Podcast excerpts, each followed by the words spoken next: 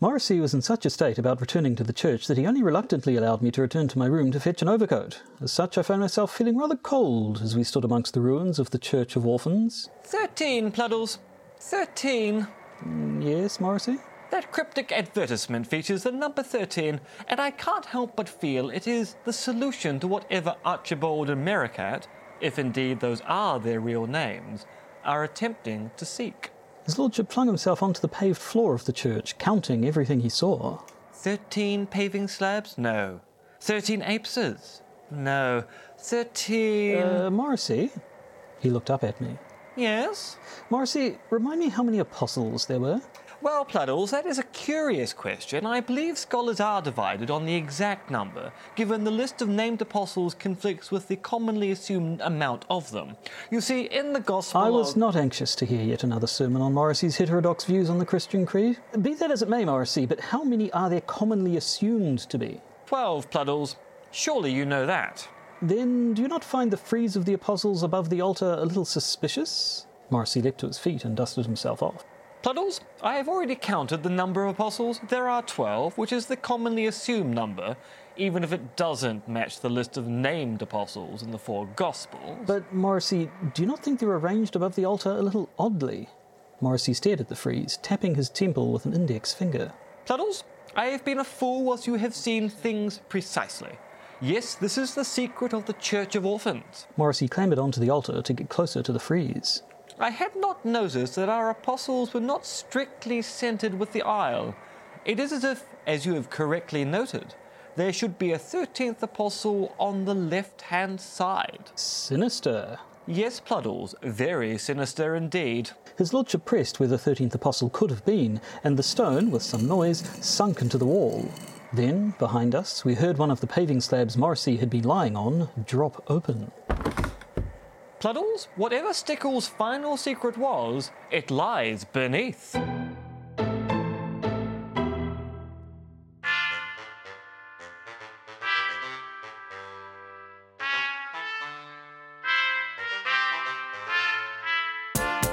The Podcaster's Guide to the Conspiracy, brought to you today by Josh Edison and Dr. M. Dentith. And welcome to the Podcaster's Guide to the Conspiracy. I am Josh Edison. They are Dr. M. Dentith. We, we Are socially distancing. are socially distancing, but but but only by a little bit in Auckland, together in the same room. And I mean, it's Magic. basically virtue signaling because we were French kissing before, but Well, now we are yes. we're looking distant. It's all on about video appearances, you know, to make yes. sure that you know at home you should also socially distance and not French kiss your co-host. No, yes, I, I, I, I licked every doorknob on the way here. Not a euphemism.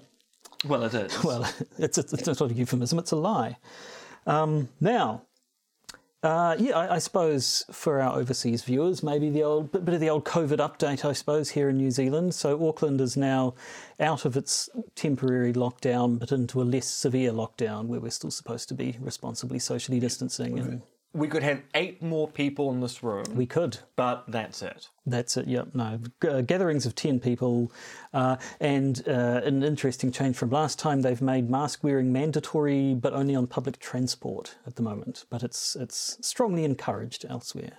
It is, and that means there are people engaging in mask-related pro- protests. Yep, a little bit, a little bit. There was one fella on the news the other day who sort of went on his Instagram or whatever about how he didn't wear his, his didn't wear him and his partner didn't wear their masks on the train, and someone sort of had a word with them and kind of said, "You should wear your mask, dude." And he said, "Well, you going to arrest me?" And said, no, but wear your mask. But then, but then he was all like, "Aha! You see, you know your rights. They can't make me wear a mask." Though that's not the attitude of a three-year-old.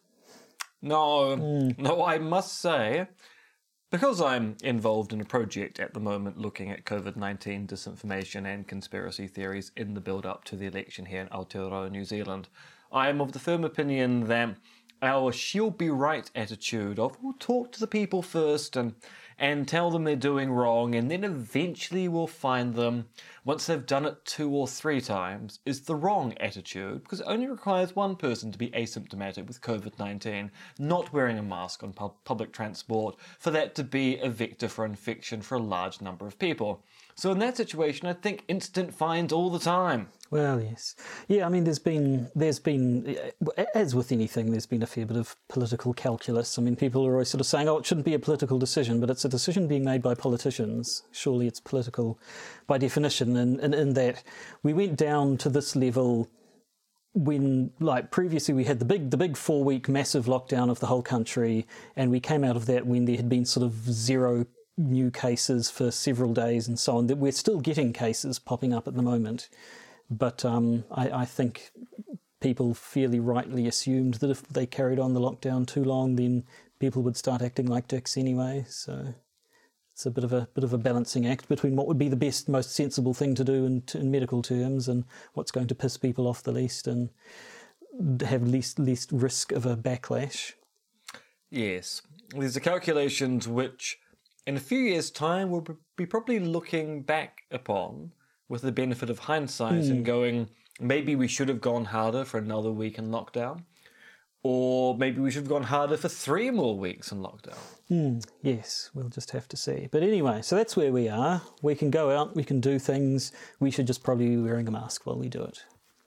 But we don't have to, unless we're on a train. But, but we then should. we might get away with it anyway. But we should. We should. Yes. We should. Now, um, uh, Conspiracy Theory Masterpiece Theatre. Indeed, another, another exciting episode where we'll be delving into the work of an author we've covered several times before on this illustrious podcast. Mm. Uh, an author who, who you could possibly describe in two words as both resilient and ubiquitous. It's very true and has many thoughts, both after and before. Before what? The chime? The chime. Nice rescue.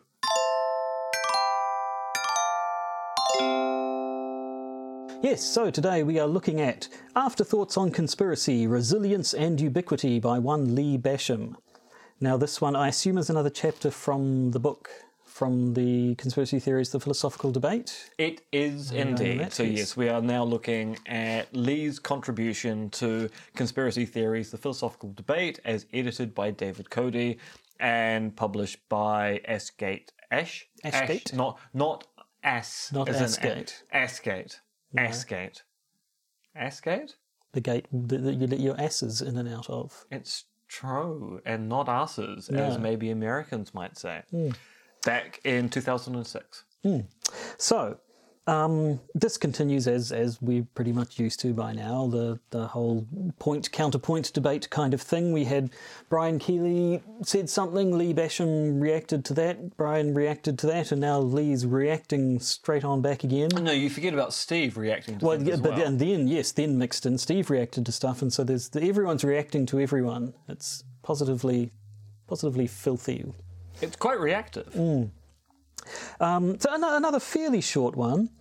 Um, Only about two and a half thousand words, yes. but there's a lot packed in there. There really is. Um, so we know. So obviously, in, as in all the cases of these conspiracy theory masterpiece theatre ones, this is something with which you're intimately familiar, but with which I was re- uh, reading the first for the first time.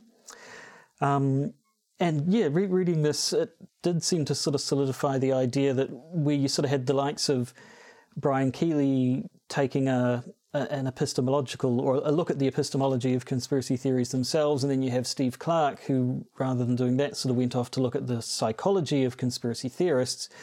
And Lee Basham really does seem to be most into the eye, look, looking at sort of society, the world in which these conspiracy theories occur and in which these conspiracy theorists operate. In which case, he's basically doing social epistemology at this stage. So, looking at the situation of epistemic knowers, such as ourselves, in communities of other knowers or epistemic agents.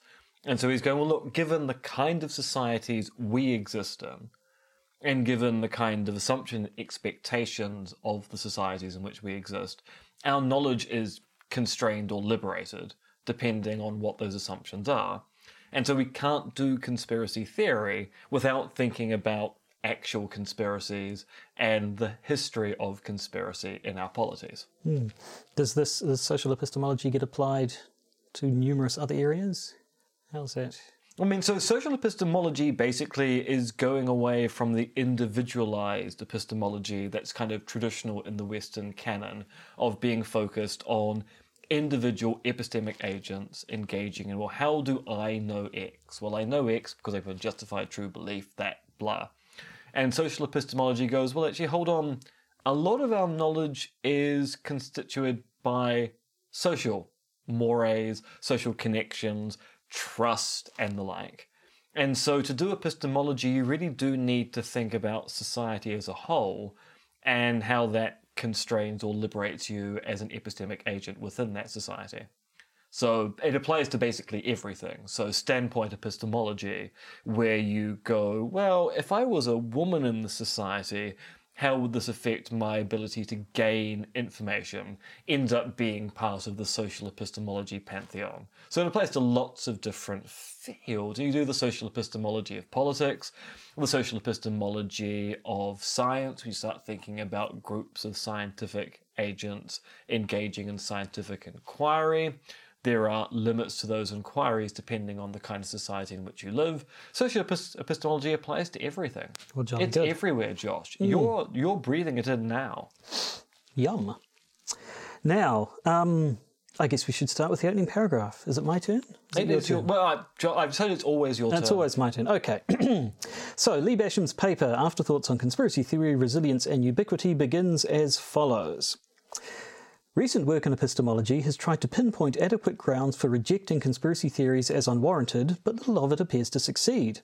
What has emerged instead is that conspiracy theories turn out to be remarkably wily and resilient epistemic creatures. They are extremely difficult to discount.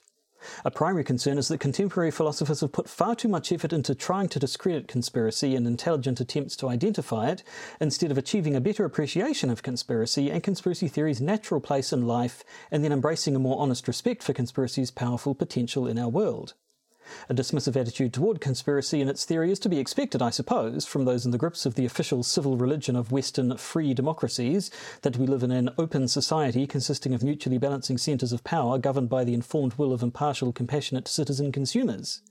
A dismissive attitude and attendant rationalizations is also natural for those surrounded by the economic ease and the securities of an affluent Western lifestyle, but I do not believe it is quite the best philosophical attitude. I suspect it is merely a comforting and ultimately negligent mythology. Quite a lot of buzzwords there. Mm, quite a bit of um, he's, he's he's he's nailing his colours to the mast or the flagpole or whatever it is you nail colours onto right there. And what are those colours, Joshua? Oh, green. Interesting choice. Mm. Um, so he starts off basically addressing um, Brian L. Keeley's reactions to him. So if you remember from Nobody Expects the Spanish Inquisition, um, where he, he finished by saying um, basically, uh, if one wishes to be malevolent on a global scale, why waste time and energy maintaining a conspiracy when history shows that one can get away with it in the open? Sort of, sort of arguing against this, this idea that um, society that, that Lee put forward that sort of the world we live in is is a world in which conspiracies occur and we can't don't have the sort of trust in social institutions that would well, the so-called us. pragmatic rejection. Mm. Um, and Brian. Keeley said, but yeah, but hang on, like, look, look at these things that happened. The Holocaust happened, uh, this, the, the, the Spanish Inquisition, witch trials, all sorts of things happened, and they didn't. And, and even where we, um, where things happened a little bit in secret, like the Dunkirk landings in World War II, they, they were they were secret to a point in terms of the details, but they still everybody knew that the attack was coming. They just weren't quite sure the exact details. So he basically said, you know, you don't you don't need to posit the, these grand overarching conspiracies because people these malevolent malevolent global. ones because people are perfectly able of be perfectly capable of being malevolent on a global scale without the need for conspiracy. Um, and so Basham, nevertheless, uh, has a counter to that. He does, which is to say, well, yes, we can accept that the Dunkirk la- landings were kind of signalled, even if elements were kept secret. We can expect the Spanish Inquisition we can expect that people will do some fairly dreadful things in the open. But conversely, a lot of the planning of these dreadful things is done in secret. Because if you plan these dreadful things openly from the get go, people are going to stop you.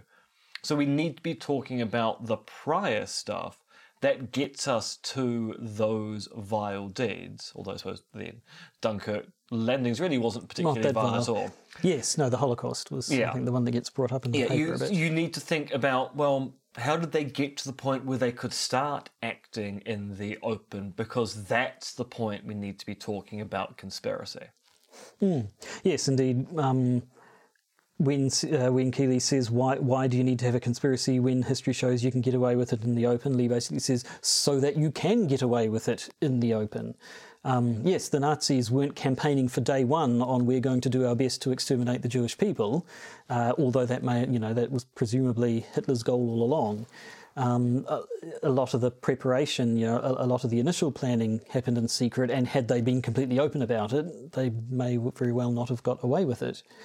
Um, and he also he uh, Lee Basham reacts to Brian Keeley's claim that um, it's a, a you know while while he's quite willing to accept that conspiracy theories do yep they are common low level ones high level ones happen all the time. But he said you know there's a big jump from adultery and insider trading were his examples to global conspiracies. But then Lee Basham again sticking with the Spanish Inquisition talked about how well yeah in, in that you sort of had people being targeted for political ends or to intimidate and so on, and that would sort of happen at a larger level, but then sort of down into, into villages and then sort of possibly down at the level of family and so on. And so the same thing that operates at a higher society level can operate at a smaller personal level anyway. So possibly the distinction between the smaller scale of adultery businesses, insider trading, and large scale global malevolent conspiracies is not as important. Which is why he talks about the ubiquity of hmm. conspiracy and notes. It is important to keep before us the fact that far from being a nefarious fringe activity, conspiracy and its theory are commonplace within the most profound personal experiences and commitments of billions of human beings. Far from a rarity, both conspiracy and its theory are fundamental modes of human cognition and have been for millennia. So, this is Lee's claim that look, part of the problem with this discussion of conspiracy and conspiracy theory is that we think these conspiracies are rare, and thus we can appraise them as if they are uncommon events. Lee counters that by going, well, look, actually, conspiracies happen all the time, from the organization of surprise parties to large scale political malfeasance. It's all a spectrum of conspiracy there. And people theorize about these conspiracies all the time. If you think that your friends are organizing a surprise party and they are keeping it from you, you are theorizing about a conspiracy in the same way that if you think that the government is keeping something from you about their COVID 19 response, you are also theorizing about a conspiracy. Both cases are commonplace, and we should recognize that people have these suspicions all the time, and it's perfectly normal. And then he makes um, a slightly eye opening move, in that my eyes were open while I read it, because that's how reading works. You should have got the audiobook. Well, yes. Not, not, not available Then you could have my said, My eyes flicked open when I heard the following words. Uh, where Lee basically says that um, organized theistic religion is kind of the ultimate conspiracy and one that has been with us for thousands of years, and probably before recorded human history. Time you put in dun dun dun. Uh, because he, he describes traditional theistic religion as any belief that accepts one, the world is the creation of a morally sup- superior, powerful supernatural intelligence, or God. Two, the world has suffered the introduction of a power, evil, or some other highly undesirable causal property, such as pan illusion or Maya. Um, three, this power has a supernatural dimension. Supernatural intelligences ex- exercise it on their own and via human beings. Four, the Creator actively resists the efforts of these agents of evil on its own and through human beings. Five, both these good and evil intelligences are presently active in our world and influence many momentous personal and world events. And finally, six, much, easily most of their activity is intentionally hidden from the majority of humanity. So, Sounds like he's describing parties working together in secret uh, for a common goal. And indeed, this is a common refrain in the skeptical literature. So, moving outside of philosophy into and largely American skepticism, and the notion that organized religion is kind of a scam designed to milk or grift its followers, and the idea that actually believing in these higher powers operating behind the scenes does seem a lot like subscribing to an official conspiracy theory that it's okay to believe in. And then he sort of goes on to say, okay, well, if you change God, replace God in his previous definition with um, sort of forces of democracy or America, and evil with communism, then you have the sorts of conspiracy theories that the John Birch Society trafficked in.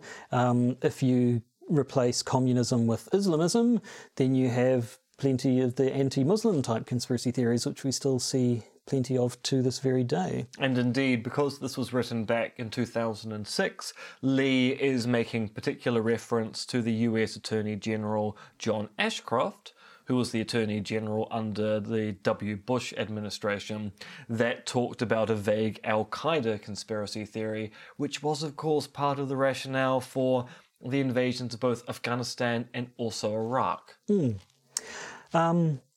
So he's basically so. So he then says um, theists of the nature he described are conspiracy theorists. If they are right, the essential trajectory of the world is a conspiracy. So he's basically sort of rounding out by saying that conspiracy is is baked into the very fabric of society um, and has been for a, a decent chunk of human history. Now, what's interesting about this, as we will see in a few weeks' time, there's a more recent paper by a friend of the show, Brian L. Keeley, about God as the ultimate conspirator. Ooh. So we've got, we'll be returning back to this interesting tangent about religion very soon. But for now, let's turn, as Lee Basham does, uh, at this point to um, looking at what Steve Clarke had to say. You'll remember his talk of um, degenerative um, research theories. Uh, In a kind of Lakatosian mo- mode. so doing the philosophy of science from the point of Imre Lakatos as opposed to, say, your Thomas Kuhn. Um, and and you recall his his um, he doesn't go into so much of the psychology of it, but more more the the way that Clarke treats uh, it in, in a sort of yeah, philosoph- uh, philosophy of science mode.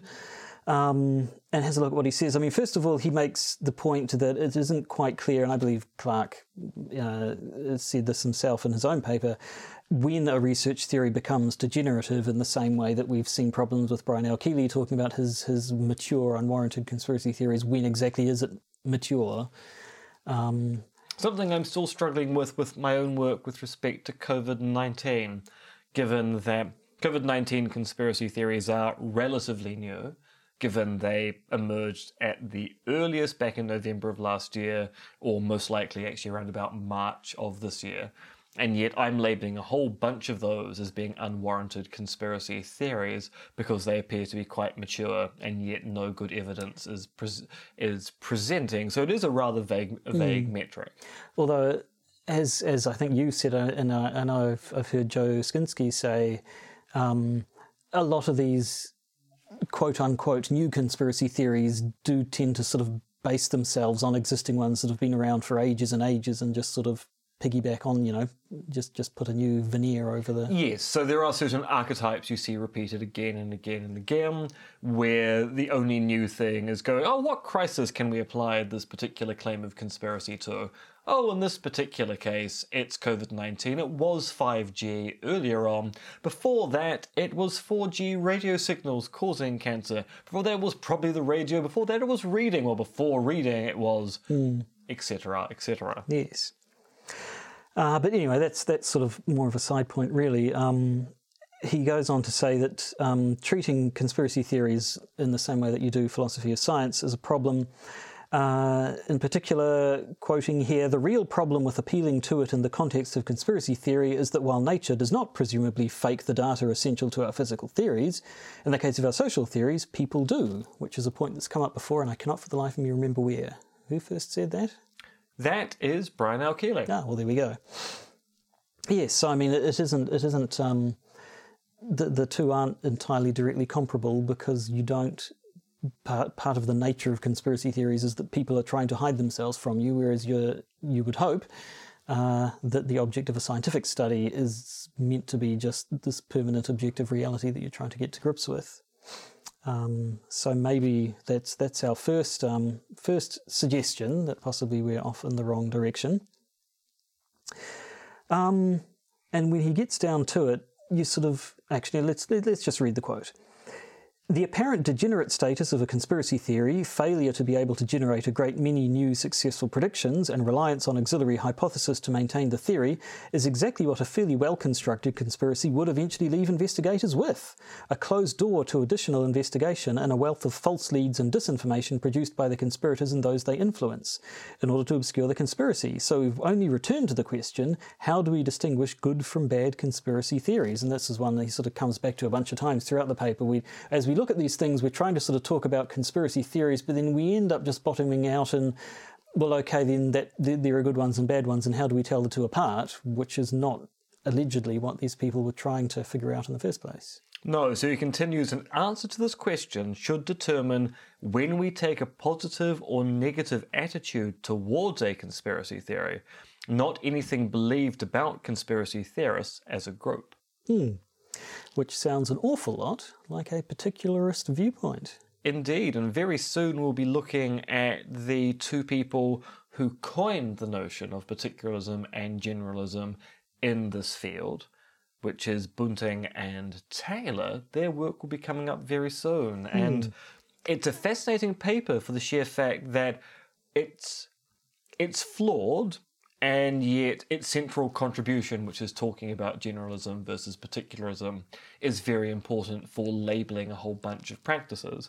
And the two authors themselves have completely left the game. Huh.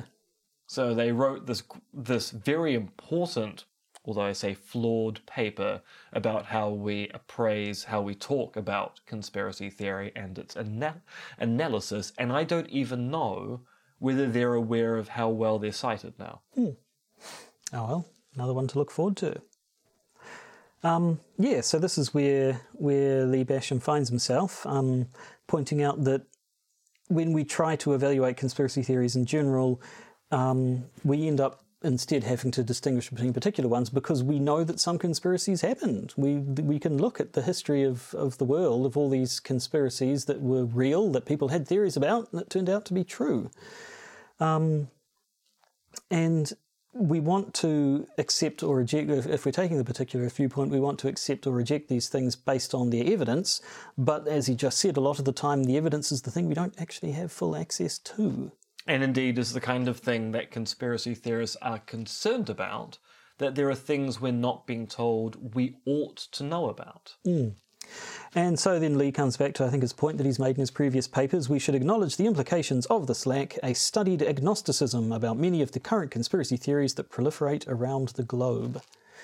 Um, when I read that, I did have to wonder, though, is, is like in the past that we were interested in, in epistemological warrant. Um, so not necessarily are these things true, but should we believe them? Mm. Whether they're plausible mm. to hmm. believe given the available evidence. And um, and so in the previous papers where, where Brian L. Keeley has been reacting to his views and so on, he's made a point of saying the, the distinguishing between truth and warrant. We don't we, we, we may not be able to tell if a conspiracy theory is true, but we maybe we can say whether or not it's warranted.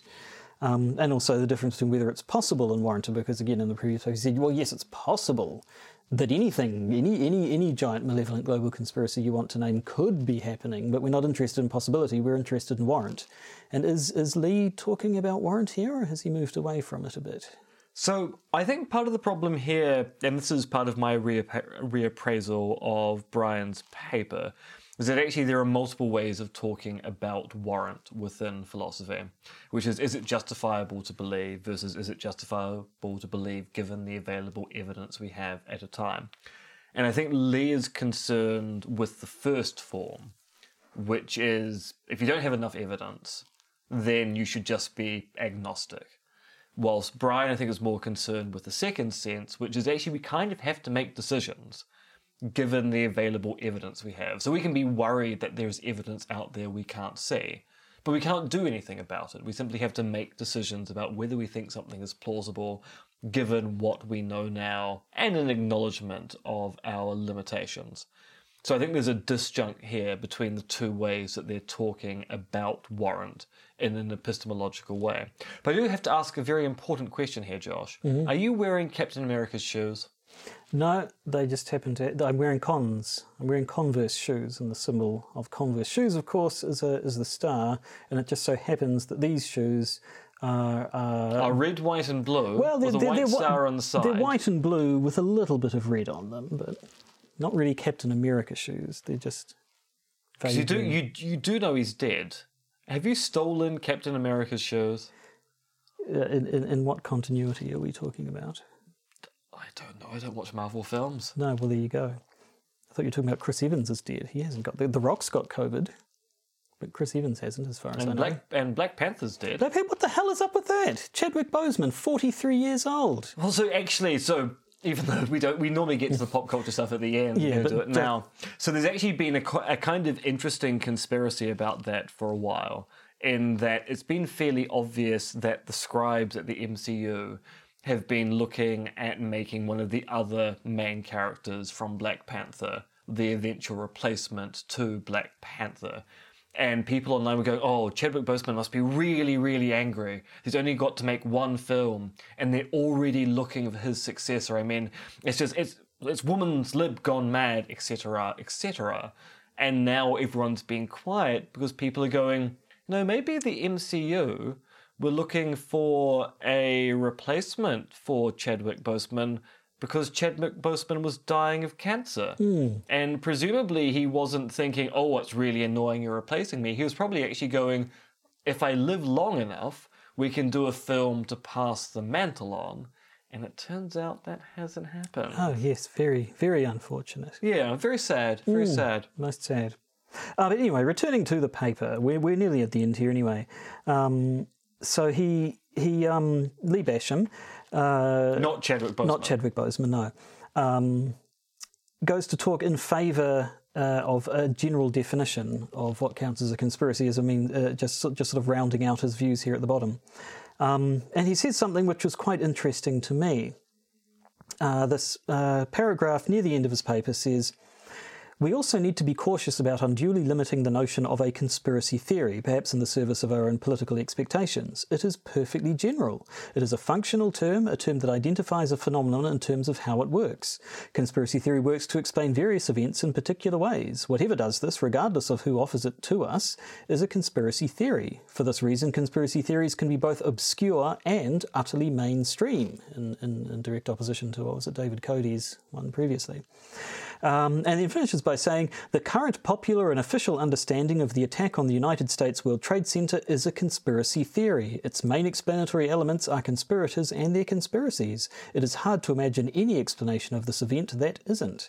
Which is a point we've made over and over again in this podcast. Is that the first time somebody made that point? In philosophy, yes. Well, there you go. It may have been made by non philosophers elsewhere, but yes, in philosophy, this is the first time it's been written down. Hmm, well, there we go. So.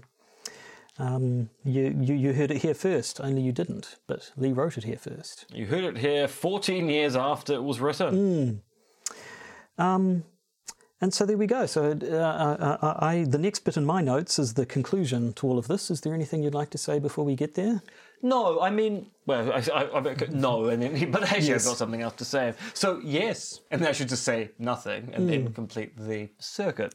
What is interesting about what's going on here is this does appear to be the first paper to go. Look, here's our theory of what counts as a conspiracy theory. The only way to sort between good and bad examples of conspiracy theories is looking at the evidence.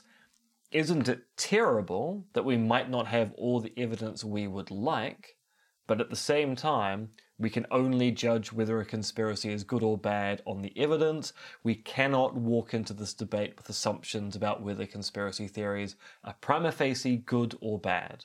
We can only engage in evidentialism about them. Hmm. Um, so Basham sums it up by saying. Taking all this to heart, conspiracy's murderous preparatory history, the human universa- universality of conspiracy and its theory, the current epistemic resilience of conspiracy theory, we should not be surprised when accusations of conspiracy, even global, arise. Nor should we be immediately dismissive. It would be surprising if such a powerful and commonplace cognitive template failed to sometimes animate our lives and even great stretches of human history. This, if anything, is the proper attitude for those whom Clarke calls intellectuals. My own experience is rather different than his, however, because in my own experience, it frequently is. Now, that's actually a dig at Clarke for Clarke trying to justify the suspicion that intellectuals have about conspiracy theories, because Basham is going, should we even think it's worth justifying in the first place? As in, is this, as Charles Pigden would call it, just a modern superstition? And there we go. Yes, so this this one this one did seem quite sort of significant to read. I guess it seemed to to really um, set up some of the quite fundamental um, concepts, I suppose, in conspiracy theory theory. What you could call it is the end of the plot arc for the first season of Conspiracy Theory Theory in Philosophy. Yes, that that's would be a very good. I thought you were going to say seminal, and we are going to have a good snigger like we did about the old in, in the we- old times. I mean, the old Which times, would- as in two or three as weeks in, as in a few months ago, yeah. Um, yes, so another another interesting little read there.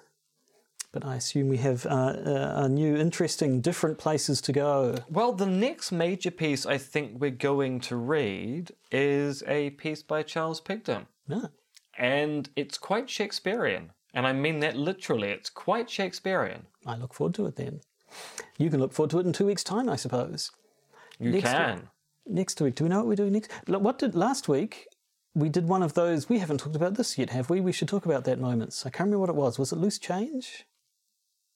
We were talking about something.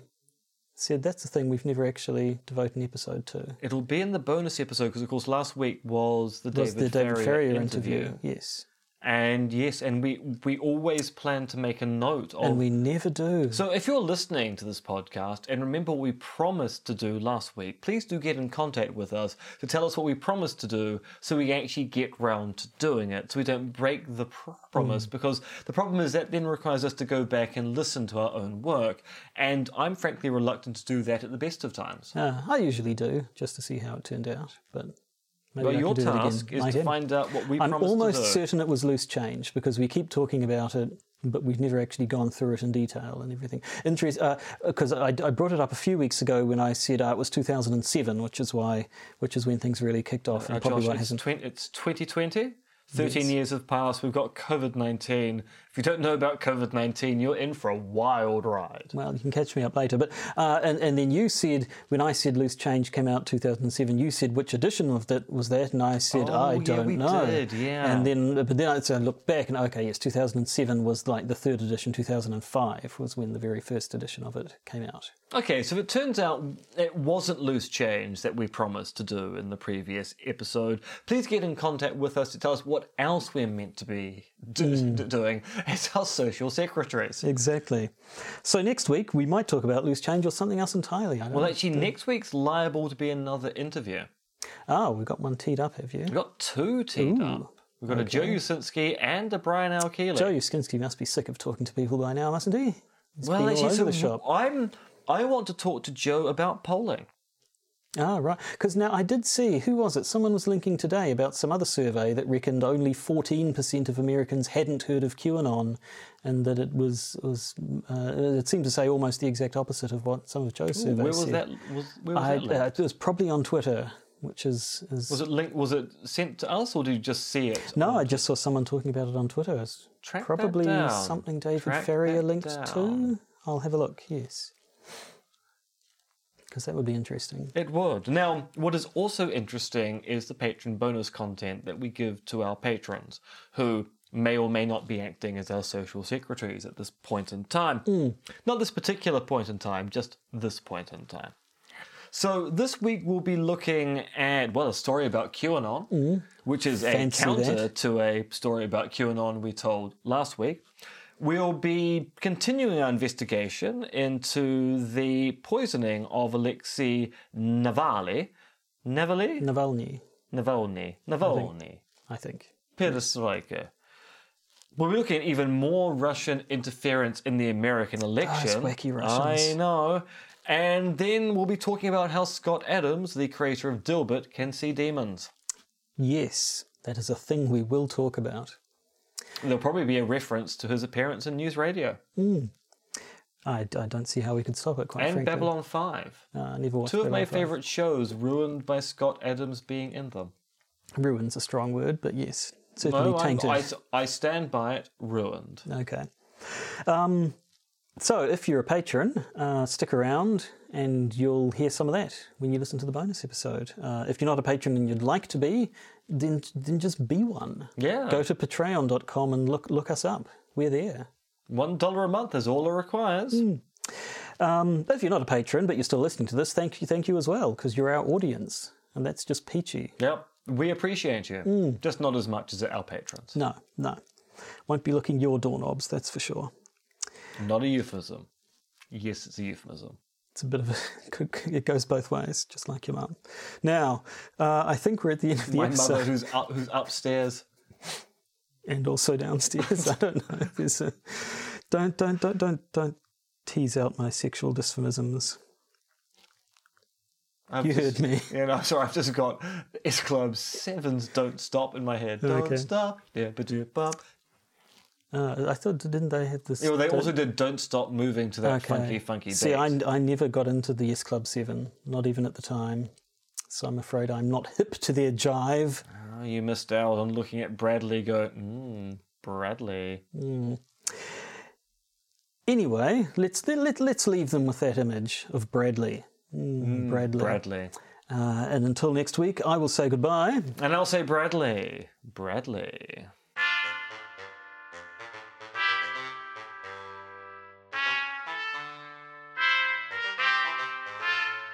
You've been listening to the Podcaster's Guide to the Conspiracy, starring Josh Addison and Dr. M.R.X. Dentith, which is written, researched, recorded, and produced by Josh and M. You can support the podcast by becoming a patron via its Podbean or Patreon campaigns. And if you need to get in contact with either Josh or M, you can email them at podcastconspiracy at gmail.com or check their Twitter accounts, Monkey Fluids and Conspiracism.